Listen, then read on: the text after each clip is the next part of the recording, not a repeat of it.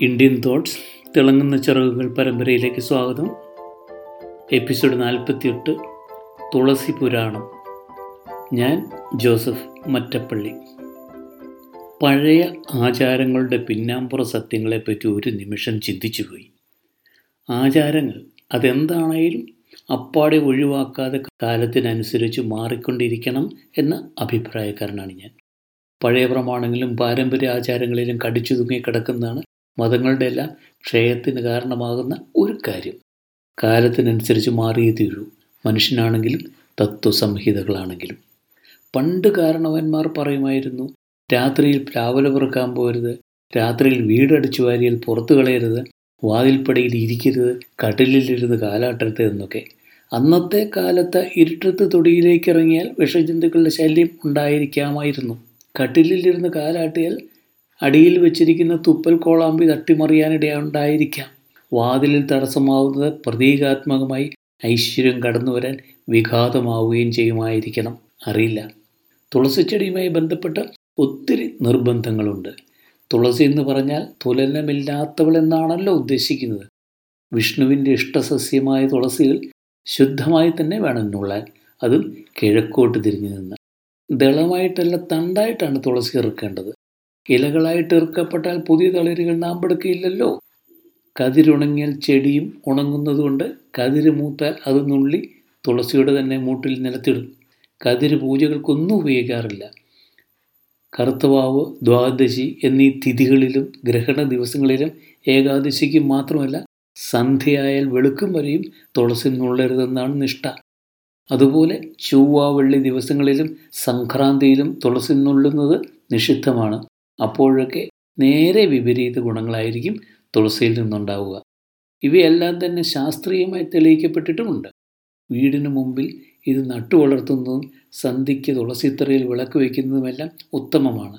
വീട്ടിൽ തുളസി ഇല്ലാതിരിക്കുന്നത് ദോഷലക്ഷണമായാണ് കരുതപ്പെടുന്നത്. നമ്മുടെ ദശാകാലം വ്യാഴം ബുധൻ ശുക്രൻ എന്നിവയിലൊന്നാണെങ്കിൽ തുളസിച്ചെടിയെ വലം വെക്കുന്നത് ഉത്തമം. ഏകാദശി വ്രതം അനുഷ്ഠിക്കുന്നവർ രണ്ടു നേരവും തുളസിത്തറിയിൽ വെള്ളമൊഴിക്കുന്നു. തുളസിയിലിട്ട ജലം പാനം ചെയ്യുന്നു ഉത്തമമായിട്ടാണ് കരുതപ്പെടുന്നത്. പ്രഭാതത്തിൽ കുളി കഴിഞ്ഞ ശേഷം ഭക്തിയോടെ തുളസി മന്ത്രമായ പ്രസീത തുളസീ ദേവി പ്രസീതകാരി വല്ലഭേ ക്ഷീരോദ മദനോദ്ഭൂതേ തുളസി ത്വാം നമാമ്യഹം ചൊല്ലി തുളസിത്തറയെ മൂന്ന് തവണ പ്രദക്ഷിണം വയ്ക്കുന്നത് സർവാഭീഷ്ടസിദ്ധി ലഭിക്കാനിടയാകുമെന്നും വിശ്വസിക്കപ്പെടുന്നു. പ്രദക്ഷിണ ദിശ വലതുവശത്തേക്കാണ്. യാത്രയ്ക്കിറങ്ങും മുമ്പ് തുളസിക്കതിറിനുള്ളിൽ വാഹനത്തിനുള്ളിലോ പേഴ്സിലോ ഒക്കെ വയ്ക്കുന്നത് വിഘ്നങ്ങൾ മാറാൻ നന്നായിരിക്കും. ചെവിയിടുക്കൽ പൂജ ചെയ്ത തുളസിയില വയ്ക്കുന്നത് നിഷിദ്ധമാണെന്നാണ് ശാസ്ത്രം. പൂജ ചെയ്ത തുളസിയിലയിൽ ഒരു കാരണവശാലും ചവിട്ടാനും പാടില്ല. പേനിന്റെ ശല്യമുണ്ടാകാതിരിക്കാൻ സ്ത്രീകൾ മുടിയിഴകളിലും കിടക്കയിലുമൊക്കെ തുളസിയിലകൾ വെക്കാറുണ്ട്. വാടിയ തുളസിയിലകൾ ചെടിയുടെ കടക്കിൽ തന്നെ കൊണ്ടുവന്ന് ഉപേക്ഷിക്കണം. കൃഷ്ണ തുളസി മുതൽ പൂച്ച തുളസിയായിട്ടും മസാല തുളസിയായിട്ടും മിന്റു തുളസി ഇനങ്ങളായിട്ടും മധുര തുളസിയായിട്ടും ലക്ഷ്മി തുളസിയായിട്ടും മഞ്ഞൾ തുളസിയായിട്ടും വിശുദ്ധ തുളസിയായിട്ടും ഇരുപത്തഞ്ചോളം ഇനം തുളസികളുള്ളതിൽ ചിലവ് സംരക്ഷിക്കാൻ വളരെ ക്ലേശകരമാണ്. പണ്ട് പുതിയ വീടിന് മുമ്പിൽ തുളസിത്തറയ്ക്കും വാസ്തുവിദഗ്ധൻ സ്ഥാനം കാണേണ്ടതുണ്ടായിരുന്നു. ഗൃഹപ്രവേശത്തിന് വരുന്നത് തന്നെ തുളസിത്തറയിൽ നടാനുള്ള ചെടിയുമായിട്ടായിരുന്നു. തുളസിത്തറയും പരിസരവും വൃത്തിയായിരിക്കണമെന്നും നിഷ്കർഷയുണ്ടായിരുന്നു. ഓരോ നിർദ്ദേശങ്ങളുടെ പിന്നിലും ചില തത്വങ്ങൾ കാണും എല്ലാവർക്കും എല്ലാം അറിഞ്ഞിരിക്കാൻ മാത്രമുള്ള ബുദ്ധിയോ അറിവോ കാണില്ല. അവ അനുസരിക്കുന്നതാണ് ഉചിതം. ആധുനിക മനുഷ്യന് ആചാരങ്ങളോട് അടിയോടെ പുച്ഛമാണ്. തികച്ചും തെറ്റായ ഒരു രീതിയാണിത്. നഗരത്തിൽ വീട് പണിയുന്നവന് അംശമനുസരിച്ച് എവിടെ തുളസി ഇത്ര പണിയാൻ കഴിയും? ഈ ആചാരങ്ങളൊന്നും നോക്കാതിരുന്നുകൊണ്ട് നമുക്കൊന്നും പറ്റിയില്ലല്ലോ എന്ന് പലരും മുറുമുറുക്കുന്നത് കേൾക്കാം. ഏത് ദിനപത്രം എടുത്താലും ഈ നിഷേധാത്മകതയുടെ സാമൂഹിക സാംസ്കാരിക പ്രത്യാഘാതങ്ങളും നമുക്ക് കാണാൻ കഴിയും. ഇത്രമേൽ ലൈംഗിക അരാജകത്വം മുമ്പുണ്ടായിരുന്നിട്ടില്ല. ഇത്രമേൽ ആത്മഹത്യകളും പണ്ടുണ്ടായിരുന്നിട്ടില്ല. ഇത്രമേൽ ആത്മാർത്ഥതയില്ലായ്മയും ഉത്തരവാദിത്വമില്ലായ്മയും പണ്ടുണ്ടായിരുന്നില്ല. പലരെയും സംബന്ധിച്ചിടത്തോളം ഒരു ജോലിക്ക് പോകുന്നത് തന്നെ ലീവ് എടുക്കാനാണ്. കാലുകൊണ്ട് ഒരു കാരണവശാലും തൊട്ടുകൂടാത്തതിൽ ഗുരുവും മാതാപിതാക്കന്മാരും എല്ലാം വരും. അവരെയൊക്കെ ഇപ്പോൾ കത്തി കൊണ്ടാണ് മക്കളും ശിഷ്യരും തോണ്ടി മാറ്റുന്നത്. ദേവിയുടെ സ്ഥാനത്ത് കാണേണ്ട സ്ത്രീയെ കളിക്കോപ്പിന്റെ സ്ഥാനത്താണ് ഇപ്പോൾ നിർത്തിയിരിക്കുന്നത്.